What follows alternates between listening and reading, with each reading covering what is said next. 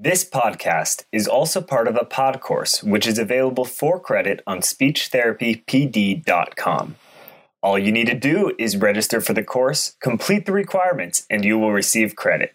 SpeechTherapyPD.com is a video continuing education company, a certified ASHA CE provider.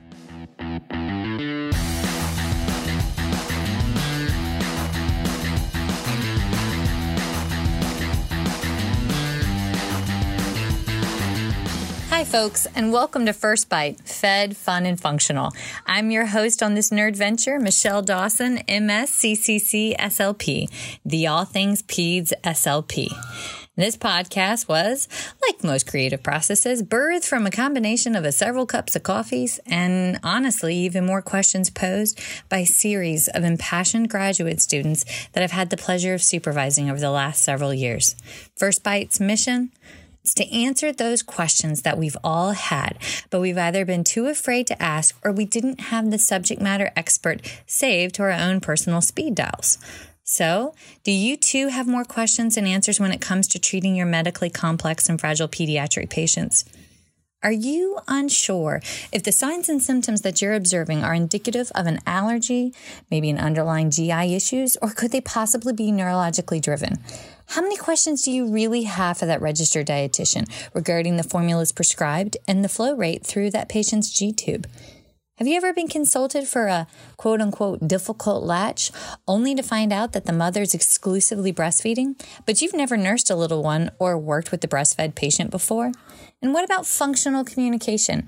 Are you so over flashcards, but you need advice on how to get started with core vocabulary with a non speech generating device or how to find the right fit for a speech generating device? Do you have additional worries about the basic day to day running and documentation of your private practice? How do you go about obtaining referrals or even documenting that note so that the insurance company deems it medically necessary? If you answered yes, well, then come join me, Michelle Dawson, for this dynamic podcast presented by SpeechTherapyPD.com. Who am I, you ask? Well, I'm a self described SLP geek with, as my family says, a touch of the ADD and ADHD. I have a passion for serving the least of these, namely the most complex and involved pediatric patients in their natural environment through my private practice, Heartwood Speech Therapy, in the Columbia, South Carolina metro area. I also have had the pleasure and currently still am traveling the country where I lecture on best practices for pediatric dysphagia and functional language acquisition delivered through an early intervention natural environment model. Are you still intrigued? Then come join me as I interview some amazing folks. And don't forget that you can submit questions for a Q&A or interview request topics to me via email at firstbite at speechtherapypd.com or on our Facebook page. And also check out our website. Drop a review. Subscribe to obtain those coveted ASHA CEUs. All right, folks, let's get right to it.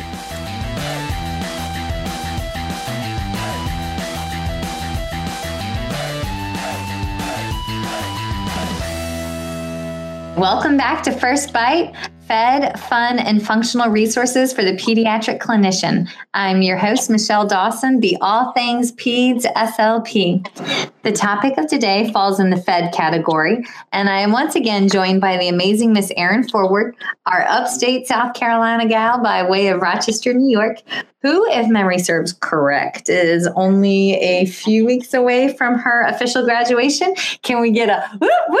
You're almost done, baby. Um, and as I mentioned in episode four, this pod course is possible because of a seed that she planted with me a year ago.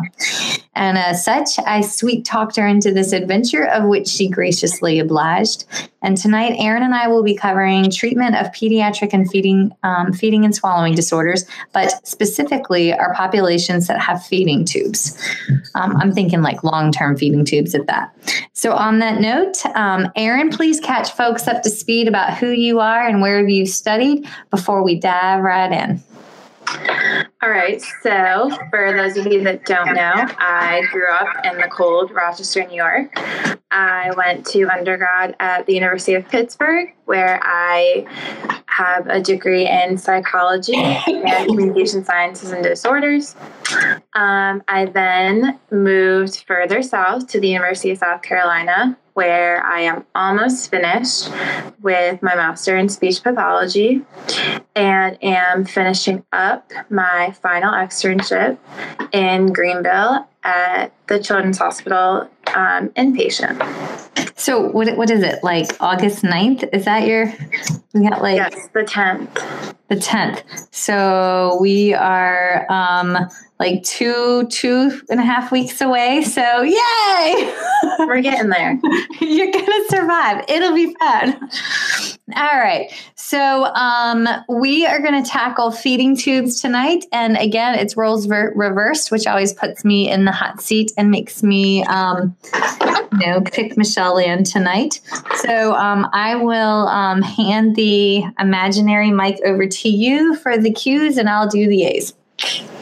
All right. Well, um, I think especially as a new clinician, um, a big question that we have going into working with a child is how do you begin treatment with a patient that has um, a G tube or versus a J tube? Okay. Um, all right. So, my first thought is how many student clinicians or new to the field of pediatric dysphagia clinicians know the difference between a G and a J? So, a G tube goes directly into the stomach, the J tube goes into the second portion of the small intestines. The old um, rule of thumb is the lower the feeding tube, the more complex and sick, sick the kid is overall. So um, I know you folks can't see me, but I've got my finger on the bridge of my nose. If it goes through their nose, we anticipate a feeding tube four to six weeks tops. Um, I've heard tall tales out in California where they'll put a nasally placed feeding tube in for 12 months, but that is the exception rather than the norm. Um, a child that gets a G tube has it in um, six weeks plus. Um, but we're planning ideally to get off of a feeding tube or, in worst case scenario, maintaining the feeding tube. Um, but their overall health of their intestines are pretty good. If you have a kid that has a J tube, uh, they're pretty much on continuous feeds. Um, J tubes last, man, when you get a J tube fed baby, it's 18 to 20 to 22 hours a day that that child is connected to a constant slow drip feed, um, typically of like an elemental formula like Alimentum um, or um, something that's broken it down to just the minutest levels. Um, I think we inter- I interviewed um, Mr. Jeremy Pons, who's an amazing registered dietitian, and has talked us a really good job explaining about the different types of formulas. But then there's this weird combo one that's a GJ. Um, did, have you have you seen a GJ yet? Yes. Okay, cool. Um, I actually didn't see a GJ tube until like four or five years ago. It was like the mystery tube that I didn't mm-hmm. know what I mm-hmm. was getting into. And then I saw it in real life and I was like, that looks totally different than it did in the textbook. Um, but y'all, a GJ tube, it's um, one hole through the stomach, but it has two kind of like valves or two kind of ports. The the gastric one goes directly into the stomach. Um, that's where we could do our bolus feeds during the day. And the J portion runs through, has a tiny tube that runs internally through to the um, second portion of the small intestine. And that, excuse me, has a um, it allows for the continuous overnight feed so that we can just pack in the calories. Um, so there's our crash course in tubes. Um, but my first thought when I get a kid that has a feeding tube, um, uh, I need to understand their flow rate. I need to understand their timing because uh, I need to time my therapy sessions when their stomach is the or their gut is the most empty. So if you think about it from our um, our G tube kids, um, if their last bolus feed was at like ten o'clock at night.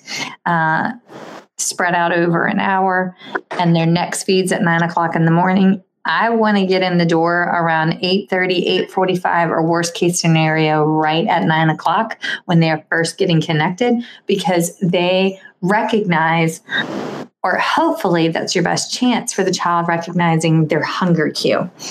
Um, that a lot of times you'll see these are the kids that if they've had can, like a feeding tube long term, they're playing with their buttons, they're spinning it. Um, Sometimes they'll gesture towards a feeding tube can. Um, I've had kids that made a subtle little sound like this. Um, they're like pressing their tongue up against the surface of their palate and kind of creating like a sucking motion. Um, sorry if I popped everybody's eardrum with my imitation of that sound, but there um, but the catch is if you have a kid that has a J tube feed, you don't want that first one in the morning, if they've had a continuous overnight feed through a J tube or sometimes a continuous, and it happens not as often, but a continuous slow feed through their G tube overnight, um, you want to hit them when they've actually had their pump turned off for a little bit. That way they can feel hungry, even if it's just their gut being slightly less filled. Um, but that's first and foremost, I need that baby to recognize a hunger cue and know that they're hungry. Does that answer? That's a long winded Michelle Land question. Does answer that question. Okay. How, with a child that has a J tube, if they you know they're having those continuous feeds do you look at them differently seeing as they don't have that food sitting directly on their stomach as far as like similar to a child that has a G tube? Yes.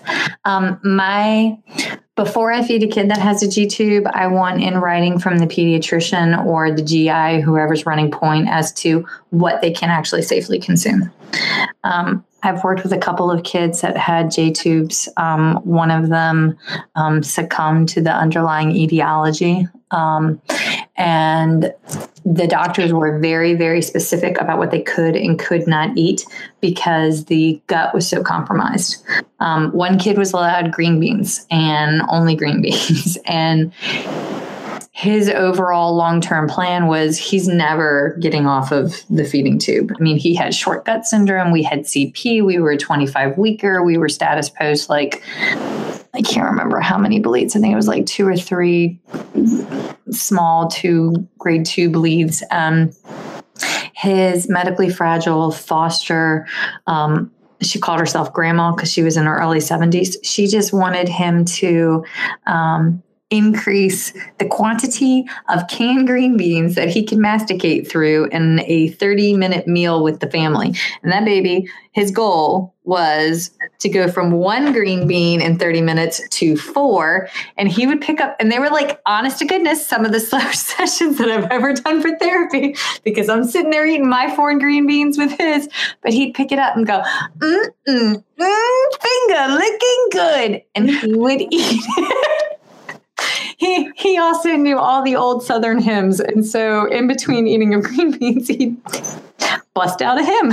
so like you know, uh, sweet child. But um, his his plan of care was significantly different than the kid that I have that has a G tube because his quality of life is different. Like we know we're not getting that kid long term off of the J tube. He's he's going to always need it for nourishment, but it's quality of life that we're focusing on. Mm-hmm. So, speaking of that, talk to me about quality versus quantity versus feeding tube dependency. Okay, so um, our NICU folks um, are probably privy to quality versus quantity way more than our home health clinicians. Um, that being said, we gotta we gotta encourage that in this setting too. Um, also, side note, squirrel. Um, if you're working in the NICU, get your hands on anything and everything you can by Catherine Shaker. She's amazing and brilliant, and I have super nerdy girl crush on her. Um, that would be your go-to source for that.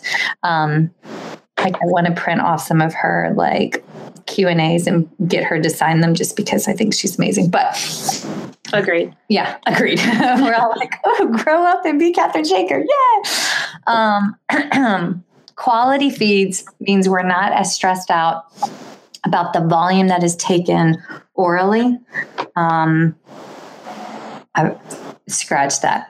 Quantity yeah there it is. It's been a long day folks. We're all um, with the quality feeds i'm not that stressed about the volume by mouth. I want a good feed. I want that child who has had a lot of negative oral experiences um, to have a pleasant experience. And maybe it's the first pleasant experience that kids had. I mean, I've had the kids that were in PO coming home from the hospital, and um, three, six months later, after being home, they finally, through thin liquid or, you know, water trials, they, um, are allowed PO for the first time after an instrumental exam but that entire time they were getting their tube feeds. So I want them to have positive oral experiences. Um, are they are they in fight or flight, or are they comfortable? Are they neutral? And that's I know you've seen that in homes with me. I know you've seen that um, at the hospital that you've worked at, but feeding therapy has to be positive to neutral worst case scenario. The second you go from neutral to fearful or stressful, the child is set for failure.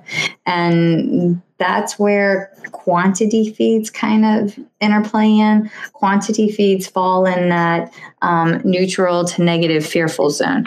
Um, and unfortunately, nurses get a bad rep for quantity feeds. Uh, they're not all nurses are not that way, but that's what um, a lot of our professions run up against. And I've run up against that in the home health, where the home health RN is pushing, pushing, pushing, getting you know three or four ounces by a bottle in the child's mouth, and the child has overt signs and symptoms of aspiration. We've got nasal regurgitation and it's dripping out. We've got um, um, a significant change in vocal quality and a wet cough. That's but they're so adamant that the child will reach the quantity by mouth, but they're not looking holistically at the child. And I've also seen well meaning parents that just so desperately want their child to take food in by mouth that they're just looking at the quality quantity and not the quality of the feed um, some of our more rare diagnoses that um, I've run up against. Um, I've had some old school pediatricians that, um, you know, it's the deep south. We have some unique um, opinions on um, female intelligence at times. you like how I'm skirting this, uh-huh. folks? Can't, you can't tell it, but I'm blushing. um, but um, sexism is a real thing. We'll acknowledge that. Um, but sometimes with these rare um, genetic conditions, we need feeding tubes because the metabolic rates, absorption rates for these kids or their underlying cardiac conditions, I need the quantity feed through their feeding tube so that we can work on a good quality feed by mouth. Mm-hmm. So, does that one? All right. And then you, you asked about another term. Um, oh, feeding tube dependency. Dependency. Mm-hmm. This is the bane of our existence. Man, if we had a quick fix for this, none of us would have a job, right? um, all right, so feeding tube dependency is where um, the uh, the child uh, has pretty much been feeding tube fed from the get go, and they have zero desire for food by mouth because it has no merit to them. Their brain, mouth, their gut is not connected and they don't understand why we should why we even show up once or twice a week and try to convince them to shove something in their gullet. Um, that's um, very, unfortunately, very common with our incredibly complex kids. Mm-hmm. Um, uh, I'd say I've seen it as young as um, I have a kiddo right now that she is adjusted age 10 months and we're battling it. Um, and she was PO, all PO up until about five months and has lost it that quickly so or has transitioned to feeding tube dependency but um i mean your your practicum site right now. You have to see it on the get-go like the the build up to well and it that's the thing that's interesting is seeing kids in home health who have the G tube you're working on, you know, PO trials, all that kind of stuff, but then being in the hospital and seeing the process of them getting to the point where they need a G tube, where you have a child come in who, you know, they can't figure out what's going on, why their failure to thrive, why it's slow weight gain, and in some instances, a child that at six months has already had so many negative experiences with PO because of reflux or allergies or anything, and then I've seen clefts. Yeah, yeah, them making the decision to get a G tube, which is hard in the in and of itself, but being on that side of the before mm-hmm. and seeing the after, but realizing that that's what they need to do to heal. Yeah, I I've had a kid. I had a kid with EOE he was a Thursday afternoon kiddo. I don't know if did you see him with me last summer? The little one. He had EOE, sweet little booger. With, um, with his hair. Yes. Yes, I remember him. um, he, uh, y'all can't see it. We're like gesturing to each other. Um, that little guy, um, he was exclusively breastfed. Um, and then at nine months, his weight started tanking. And unfortunately, it's not like our breasts are attached to a spigot to say you're producing this much volume at this time, right? Um, trust me, every mother in America would love that. Um, I would have. but um, at nine months, he um, his weight started tanking, and he had had eczema from the get go, but allergies ran in the family, so they just you know they didn't think of anything of it. But um, when he was 12 months, his doctor hospitalized him with a failure to thrive diagnosis, and um, when and, you know the report that i got was it was mother failed at baby led weaning mother failed at properly introducing PO trials. This is a behavioral feeding aversion. And a nurse practitioner that was a dear family friend advocated and they finally scoped him. And it was the worst case of eoe that any of them had seen. His esophagus was just decimated. And he was down he went from being like 90 something percentile down to like third or fourth percentile before they finally got the feeding tube. And strict NPO for eight weeks. And then when i got him in that eight week time period he had gone from exclusively only breastfeeding and wanting nothing by mouth uh, like no food by mouth to he didn't know how to take uh, a bottle he didn't know how to take an open mouth cup. He didn't know how to take a transition hard nose sippy cup because he had only gone from boob to NPO. And we had an uphill battle, and that was just in eight weeks. Eight weeks, drastic feeding tube dependency. Um, man, we, by grace we powered through that one, but that that took a minute. So, mm-hmm. um, and he has so much more hair now. Oh my gosh, so much more hair. like funny thing, when you're fed, you grow you hair grow. and mm-hmm. teeth, as well as cankles. That's a thing. oh my gosh. well, with those in instances like that, with those children, or a child that very early on received a G tube, how, speaking of functional, how do you evaluate those skills? Like, I remember you talking about, you know, these children a lot of times aren't going to look like a typically developing child when they eat food, but if it's functional and it's safe, mm-hmm. then that's what they need. Yeah. Um, I try to on my eval try to figure out the what I call their food age. So they may be all right, so hypothetical case. They're 12 months chronologically and they were two months premature, so like adjusted age 10 months. Um, let's say they had like a grade two brain bleed, so they're developmentally like 10 months. So most families understand the terms chronological, adjusted, and developmental because they've had numerous appointments and specialists in the whole nine yards. So then I talk about okay, but let's look at how well they've integrated their um, their reflexes for eating, um, whether it be um, their has their phasic bite reflex integrated into a vertical chew pattern? Have they integrated their um, tongue protrusion reflex, and are, or are they presenting with tongue thrusting because it's been such an extended period of time? Um, first and foremost, I had to go back and like learn all those terms because I didn't get them in school.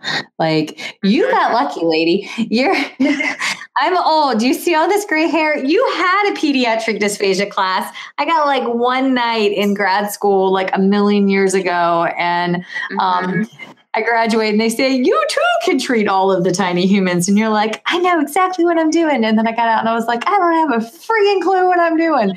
So, one, I had to hit the books and research hard um, to be able to identify and describe what they were what they were currently looking like. I mean, if that kid looks like and acts like developmentally a nine month old, then toss their chronological age out the window and start with um, what you would feed a typically developing nine month old. Meet them at the food age that they're presenting at, and then make it functional. I don't use chewy tubes because food's not plastic.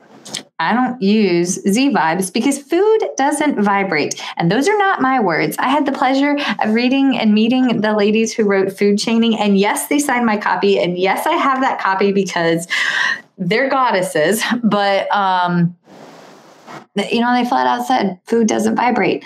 Um, and I hear numerous tomatoes being thrown at me through the internet. second. Oh, she said that. Um, but if I want them to work on a chew, then I'm going to give them food to chew on because I desperately need these kids not to learn mastication and isolation. The central pattern generator for mastication does not talk to the central pattern generator for respiration. Mastication talks to the central pattern generation, CPG for swallowing, and the CPG for swallowing talks to respiration. So if I teach mastication and isolation only by chewing on something hard and inanimate, when I actually stick food in, they're more likely going to have premature spillage and aspirate on that because they don't know how to integrate that bolus that breaks off and control it to swallow it safely so that you know, the respiration component, the aero portion of the aerodysphagia or aerodigestive tract is safe. Um, so, you know, I'm, I'm going to do safe PO trials. If I know that a child is not going to be able to masticate through hard celery or a hard carrot, then I'll give them that. Um, if um, I know that they can bite through things, I'll try one of those silicone net feeders. I don't like the actual cloth net feeders. Man, I used to recommend everybody get those cloth net feeders. And then I became a mom and shoved a banana in there one time. And I was like, how do you clean this? So you've, you've seen my culinary skills. What? No, they're, they're not bad. yeah, no, ah, so I just throw the nut ones away and like give up. But the silicone net feeders, I can control the amount of the bolus that comes through by controlling the amount of food that I put in. And then when they bite down, they get the positive feedback of there's a food and that they have to swallow this bolus, and the swallowing CPG talks to the respiration CPG. So those are all factors that go into my long term planning. I need to know where are they currently functioning find and determine their food age and then say okay well let's functionally move forward um, on something that's pleasurable and again i cannot stress enough feeding therapy has to be positive to neutral at best the second we go south um, as as the folks in New York City would say that I just met last week, forget about it. Did I do that all right? Did I totally you Yeah, do it. Talk like that. I can't. I'm not fully. I'm not New York City. Yeah, but you're Italian. Forget about it. Uh, for and for your long-term plan you know aside from making it functional making it pleasurable i know that a lot of times parents first question is okay well when are we going to get off of the g tube mhm. how do you develop that long-term plan with them with their long-term goal a lot of times being that Get rid of the tube. hmm Yeah, that's that's a tough one. Um, um, first and foremost, my question is: um, Are you prepared emotionally to have those crucial conversations? Um, and are you prepared emotionally to be a good listener? Because most of these parents are speaking from a position and a placement of fear. Um, I mean, you know, Bear had his helmet. Bear was, you know, my bear was special looking there. And um, all I wanted was for Bear to look normal. Oh my God, I just wanted him out of that helmet. Um, I mean, it wasn't a feeding tube, but I mean, it was super, super obvious, right? Right. So a lot of these families just want their children to be able to break bread with them at the dinner table and for a holiday. Mhm. Um, so, one, be prepared for an emotionally charged topic, but also ethically, we're required to create and set realistic goals. So, before I open my mouth, I need to understand where is GI and PEDS coming from. Do they have a goal for? Um, are we just doing this for weight gain? Um, is this temporary until the underlying cardiac condition can be repaired? Especially for our kiddos that have Down syndrome, a lot of them have um, uh, PDAs. Uh, holes in the hearts, and um, they might need a feeding tube just until they have the you know the holes repaired. Um, but you know, sometimes, yes, they do have it. I had one kiddo that was um, exclusively breastfed, had open heart surgery at six months, coded twice on the table. When they came to, he was um, self imposed NPO. He, no matter what they did, oh, he was such a sweet boy. And I got him at four and a half, and he could only take thin liquids. He had no idea how to manipulate a bolus because he had just refused because of the feeding tube dependency for so Mhm. long. So his goal was yes, let's rapid fire get him off this tube.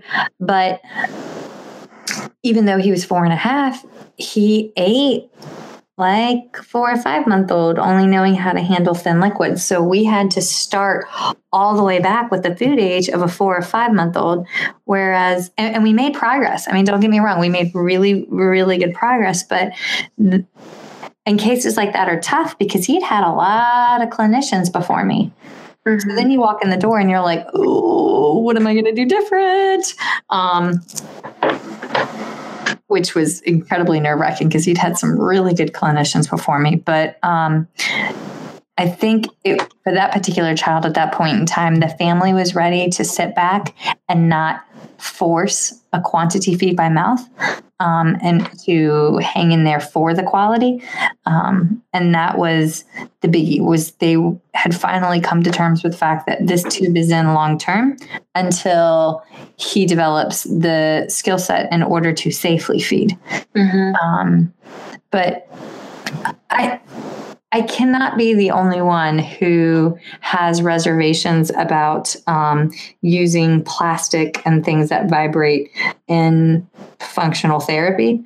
And I'm not talking for the kid that has, I mean, we all know the child that has severe and profound um, autism spectrum disorders or intellectual disabilities. And if they don't have something to chew on, they will bite everybody and everything. I'm not right. talking those kids. Um, I'm talking the kids where we're working on functional PO. Um, all right, so you you've you've been there, seen it, and had numerous supervisors. What's your which I feel like after me, like I drilled that so much into you, I feel like I I ruined you. a little, a little, not gonna lie, but well, I think that and I mean, I'm not on the Chewy Tube train because I think that I think that it's all about problem solving. It's all about and like you said, I mean, if you're so worried about a child not being safe to chew, they're probably not ready for it. They're probably mm-hmm. not at the level that mastication is something that you like really need to work on right now because other skills that they need prior to that haven't developed. I think it's sometimes I feel like we look at a child and look at their chronological age and think they need to be eating these certain foods and we start with things like that but yep. you wouldn't look at a three year old who has been nonverbal up and has been nonverbal and expect them to start saying sentences, which is, I think, important. And, and it's hard to look at feeding that way, I think, sometimes. That's that's a perfect analogy, and I'm totally going to borrow that. All right, you told me today a case study that you had um, about the about the tongue. Yes. Okay. That was that was beautifully stated, by the way. Um, thank you. Mm-hmm. Um, yes, we had a little one who had feeding difficulties. Mom was super frustrated because she couldn't get the bottle in because at open mouth position, the tongue was elevated. And it was brought to our attention that people wanting to do strengthening exercises and things to let the tongue sit more flat and cupped. But you look at this child has cardiac issues and you sit there and I didn't realize it at first. Like I was help work through it. You sit there with your mouth closed and put your tongue up and just think about it for a second. It's so much easier to breathe. Mm-hmm. So like we learn, respiration comes before feeding. Like that's the most important thing. This child had cardiac issues, probably working a lot harder to get blood to their heart, which means they have to work harder to breathe. They don't care about eating at that point. Uh-uh. But it was, it's not, I wouldn't have, I didn't realize that at first. That's not something you're learning in necessarily in grad school, but it's so interesting how kids develop. They already develop these strategies for what's the most important to them and they're communicating that with us. They that child doesn't care about eating because they're it's too hard for them to breathe. That's them communicating that with us. Yep. It's respiration first. It's always respiration then deglutition. And when i have a kid that's posturing on bottle i mean yes. I know the first thing that we should be thinking of is GERD because right. GERD can be the underlying cause. But um, when I see them arching and turning away and then going back to, a lot of those kids, if you listen to them, they also have a stridor. And, you know, there's your baseline laryngomalacia, tracheomalacia. You got to start worrying about that. And I mean, I go into rural areas and sometimes I wonder, are we actually catching all the cardiac kids before they get discharged from the hospital? Mm-hmm. Like, I mean, I had a kid that was discharged from the hospital, recurrent hospital stays. And finally, at six months old, they diagnosed the kid with like pretty significant Hirschsprung's disease. I mean, the back parts of this little guy's intestines were just not innervated to move stool through. I mean, he did not want to eat, um, and they were forcing quantity. Quantity, quantity, quantity in this kid's mouth when he was just, you know, relaying at a six month old level by turning away and crying and posturing during feeds and straining with bowels that he did not, he lacked the innervation to excrete his, you know, poop. Mhm. We work with babies. We can say poop. Or as Bear would say, poopsies. But Poopsies, yes, as my bear would say, poopsies. Y'all, I have a very opinionated three year old. Um, this is his father's fault. So, oh, oh my goodness. All right, which which which feeding tube kid has stuck out with you? Which feeding tube kid is, and, and their long term plan? Have you seen had one yet that's pulled at your heart? I mean, I feel like your kids for like I always go back to because You had him for I so mean- long. I remember the one that always stuck out to me was our little friend that had what was it a grade three Uh-huh. lopsided grade four I and that was my Yes. first experience with you know like Brain perinatal pediatric stroke and that was like so interesting to me and and she's like I was amazed by all the things that she was doing but it was really cool to see like her progress Yeah, that's. I've had that little girl for two and a half years. Um, in October it'll be three because I've had her since she was discharged from the hospital. I mean, feeding therapy is not for the faint of heart. We are finally. Um, she had a. Uh, it was a grade four um, posterior right CVA that led bleed that led down into her brainstem. A grade three anterior left and a grade two posterior left temporal occipital lobe.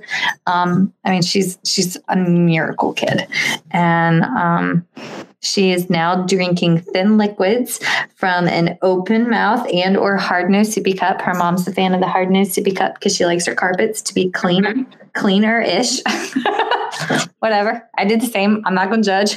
Um, I educated her to the change in craniofacial structure with a cup, and she said, "Whatever, Michelle. I don't care. I don't want my carpets messy." And I was like, "Truth be told by the mother." um, ah, but she's and eating all everything, everything, and she's a salt baby. Oh my gosh, anything that's salty or umami, she can get her hands on. She's she's Mhm. down with it. But She um, was my like looking at functional. She was the one that I was like, this is what functional looks like. And it's not going to always be pretty, but mhm. she's, she's, her neuroplasticity was pretty amazing. Yeah. Um, and and her her long term plan is as soon as we can increase the total volume of liquid safely by mouth, then she'll get her tube out because she's meeting caloric um, intake. Um, like uh, with everything else, it's just the uh, the water, um, and I don't think she's had a formula feed through her G tube in oh Johnny on the spot two or three months. Um, but that's but that's just it. I mean, that was a two and a half year, almost three year game plan. Mhm. Um, and you know, we're close. We're close. And I can't ethically say your child will have the feeding tube out by December, but um, Right. I mean, I can hope before her birthday in a year that realistically, if she keeps going at the rate that she's going, I could realistically see that, you know, happening. I just cannot ethically say that. Um, but um, yeah. Oh, we all get mushy over the babies. You know the kids that that pull at your heartstrings and that you fall in love with. Mhm. All right. Well, we've got like three minutes before we have to switch to questions. So, any any other anything that you wish that you had known when you were um, um, first starting with peds dysphagia and feeding tubes? Um, I feel like they see. I feel like you just realizing they're not as scary, and not scary, but as intimidating. No, it's scary. We forget. We forget that, like, and and I think doing a lot of research. I think like it made me. What was the thing I said to you about? Um, I think it was like the second week we were talking about, I don't know, because this was before my pediatric dysphagia class. So you just gave me like a crash course in all things, and I had my little notebook. But you realize the more you learn about pediatric dysphagia, the more you realize you have to learn. Like, kind of like the more you learn about makeup, the more makeup you realize you have to buy to look like you're not wearing makeup. So oh it's just like the more you learn and the more you realize that like there's so many other things going on that may not be in our scope, but like we have to understand. So, so I think what you're telling me is that as of last summer, I no longer wear orange blush. Thank you for educating me away from the orange blush and the lady at the makeup store lad. Um, and that I shared with you that I believe that I'm a functional idiot because I know this much and realize I don't know this much. But yes, But you know a lot. Ah, Like you just know that you need to keep learning. I think that's the thing, realizing you always have to learn. Yes, this is this is truth. This is truth. Ah, well, that's that's one of the reasons. And I know I talk a lot about clinical supervision, but it's important because you ask questions and every single one of you lovely ladies that I have like sucked into the vortex of pediatric things, um, they'll ask questions. And my God, when I don't know, I'm like, and then I run home and I have to research it. But that that makes us that makes me a better clinician and a better therapist to my patients. Um, yeah, awesome sauce. Okay. All right. Sorry to get all mushy gushy there at the end, but when you love what you do, that's a, a fun byproduct and also wise words, um, whether it pertains to pediatric dysphagia or makeup. That's a wrap, folks. Once again, thank you for listening to First Bite, fed, fun, and functional. I am your humble but yet sassy host, Michelle Dawson, the All Things Peds SLP. This podcast is part of a course offered for continuing education through speechtherapypd.com. Please check out the website if you'd like to learn more about CEU opportunities for this episode, as well as the ones that are archived. And as always, remember, feed your mind, feed your soul, be kind, and feed those babies.